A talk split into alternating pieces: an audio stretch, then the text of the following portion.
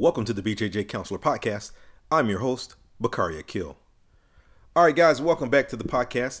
It's the end of the year, and I just wanted to close out talking about a few issues. This year has been a great year for Jiu Jitsu, but it's also been a, a sad year as well for Jiu Jitsu as well as the MMA community. I would like to say rest in peace to Stephan Bonnar, also Anthony Rumble Johnson, Orlando Sanchez, and Leandro Lo. Uh, these four individuals passed away this year, and they made a huge impact am- among the, the BJJ as well as the MMA community. I can remember the fight with Stephan Bonnar, watching that and you know going wild over the crazy exchanges those two had. Of course, Griffin and and uh, Stephan Bonnar. You know, it changed the UFC forever as it was fledgling at the time. I had always, you know, been a lifelong fan. You know, I was the person that would buy King of the Cage nine hour disc set and watch it all the way through. You know, I would buy the Prides, UFC on, uh, I would, you know, rent it from the video store when they were, uh, you know, in VHS form. So I've always been a fan of the UFC, but that really brought it out, those two fighting. You know, and Anthony Rumble Johnson, you know, he had that powerful punch that would just lay people out at any size. And uh, he was just uh, such a great competitor to watch. And Orlando Sanchez, you know, um, I know I've had plenty of laughs with my uh, the people in my gym because we used to always try that uh, technique where you take the the arm under and you know not do it to hurt someone, but we would try it and then we would laugh because it would be in recognition of that when he had that fight with Sean Strickland or that dust up with Sean Strickland. So uh, that was just a funny thing that we always remembered about Orlando Sanchez, and uh, he was a pretty dominant character, uh, whether it's just his, his personality or with his grappling. But all right, uh, so uh, rest in peace to all of those guys. You know, I wish the best for his family and for his uh, the friends and, and those who are going to miss them. Okay, so next it also has been a good year because not only have I been able to uh, do the things that I want to do as far as as jujitsu is concerned in terms of training all year long, training three to four times a week, teaching or coaching three to four times a week as as well. I've been able to do that, and I've been able to increase my level of jujitsu and that's something that's always has been important to me. Also, I've seen many people get promoted. I just had the pleasure last night of watching uh, Coach Elijah, who was a guest on my show in the earlier uh, broadcast. He was prom- promoted to black belt last night, and so you know he's always been a good friend and and uh, also an excellent coach. And then also I had the, the opportunity last night to watch two friends, uh, you know Mo, uh, Coach Mo he was promoted to black belt as well as John. John is a, a, a leg locker over there, and uh, he was promoted to black belt as well. So it was great seeing that. And also a number of the uh, guys that I used to train with, I, I, saw they were promoted to brown belt this year, and it was good to see those guys uh, move along as well. Coop uh, out there in California, uh, one of the people that follow my YouTube channel uh, all the time, Anthony. He uh, was promoted to brown belt as well. Congrats to him. And I hope I'm not leaving anyone out, but it was good to see people moving along and doing well in their jiu-jitsu career. Now, today, what I wanted to talk about is an issue that deals with how you approach grappling. It's whether you approach grappling from a process or results oriented approach. Now, I'll explain it a, a little bit, uh, you know, as I go along. But in communication and psychology, the terms results oriented and process oriented are used to describe people's approach to communicating with others, tackling tasks, and competing. Although neither approach is inherently good or bad, it is best to know which approach is more useful when training in sports. Before discussing how the process or results oriented approaches relate to grappling, think about what type of grappler you are. Remember, there is no right or wrong here. You will just be assessing your approach. When you consider your overall grappling mindset, are you more concerned with progress or winning?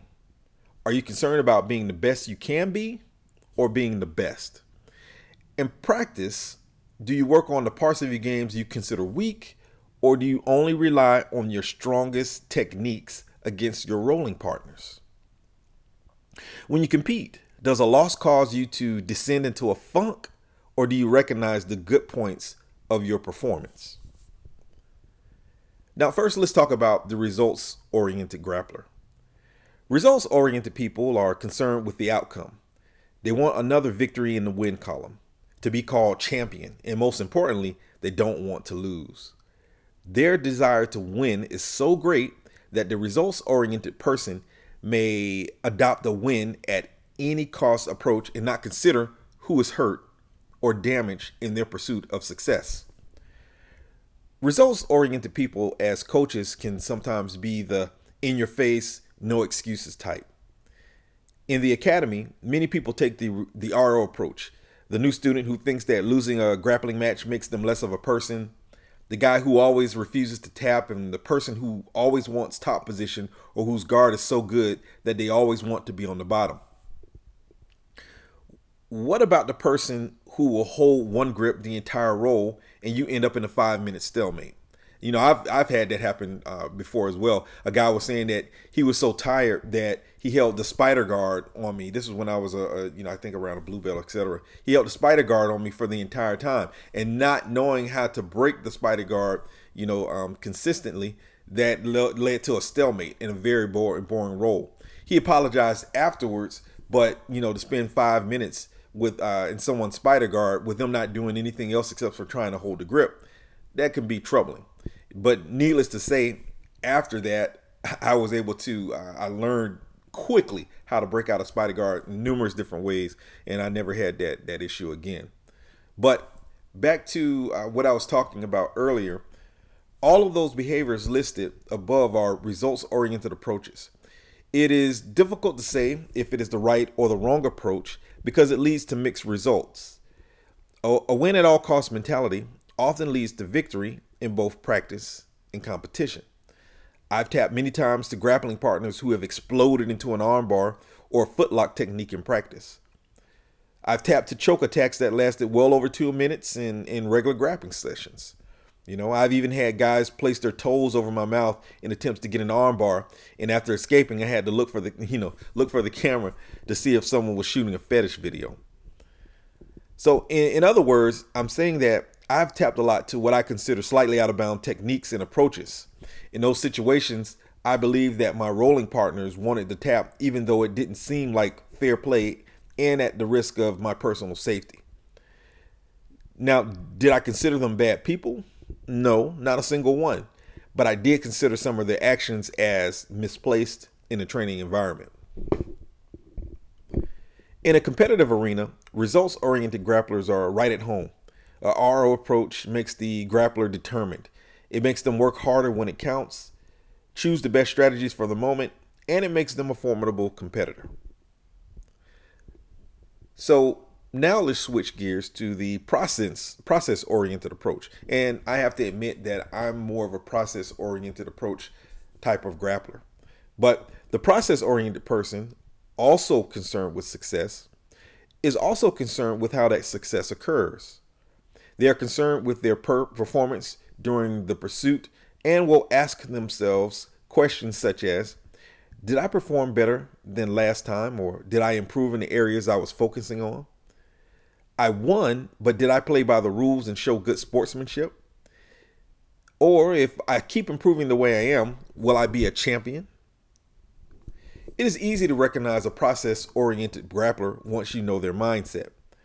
It is the person in class who continuously works the weak spots in their game, in or his or her game rather, even when they when that person knows he or she will lose or will be dominated in the grapple. It is the guy who is calm doing rolls, even when the other person may be raging for a tap. As a coach, the process oriented grappler is more concerned with his athletes or athletes doing their best and improving as opposed to getting the victory. You can also say that process oriented people focus more on the future, while results oriented people focus more on the now. Which approach is better? In reality, both can be successful, and of course, there are winners of all types. Common sense would dictate that when dealing with people you are close to, training partners and teammates, you have to use a process oriented approach because you have to respect each other's well being and treat each other how you would like to be treated. Going all out at all times and using a results oriented approach in your academy can lead to injuries, loss of training partners, and being banned. It can also lead to lack of or loss of respect. Yet, results oriented approaches can be useful in establishing a pecking order when first grappling with someone or during, during an in house competition. It can also give the false appearance that someone is better than he or she is, which can lead to promotions because they are always tapping people out. Because, as a general rule, it is my contention that it will leave a grappler with holes in uh, his or her game as a concern is with winning and not developing an overall game. However, taps are respected. Taps are what people are looking for. And I just heard Nathan Orchard uh, say the other day on the, in an interview on a podcast that he considers tapping people as the uh, I guess the apex of the sport in terms of uh, like a almost spiritual in a sense. Now I, I may have misquoted that a little bit, but in other words, he was saying that tapping people is really important. However, always using the process oriented approach can lead to a person never developing that win at all costs mentality. That is sometimes necessary in competition and absolutely vital in self defense situations. It can also lead to people gaining a mental advantage over the process oriented grappler because ultimately a tap is a tap. Once people tap you, a hierarchy is established. Whether you whether or not you let them tap you or uh, you placed yourself in a position where you were likely to be tapped. You know, I believe that this approach also, the process oriented approach, can hinder rank advancement as well. So, which is best? It depends on your aims and goals, but how you approach grappling will determine your, long, your longevity, your relationships, and your overall success. Ultimately, the approach you take depends on the context and on you. Now, this is by no means settled. What are your thoughts? What type of grappler are you, and how do you think it affects your training and overall success? You know, we have questions at the bottom, uh, especially on Spotify, that you guys can uh, answer. Also, you can contact me through email a- as well. And the links for the books are down in the uh, the comment sections as well. So don't forget to buy the books on Amazon or wherever books are sold. Thank you guys for listening as always. And until next time, peace.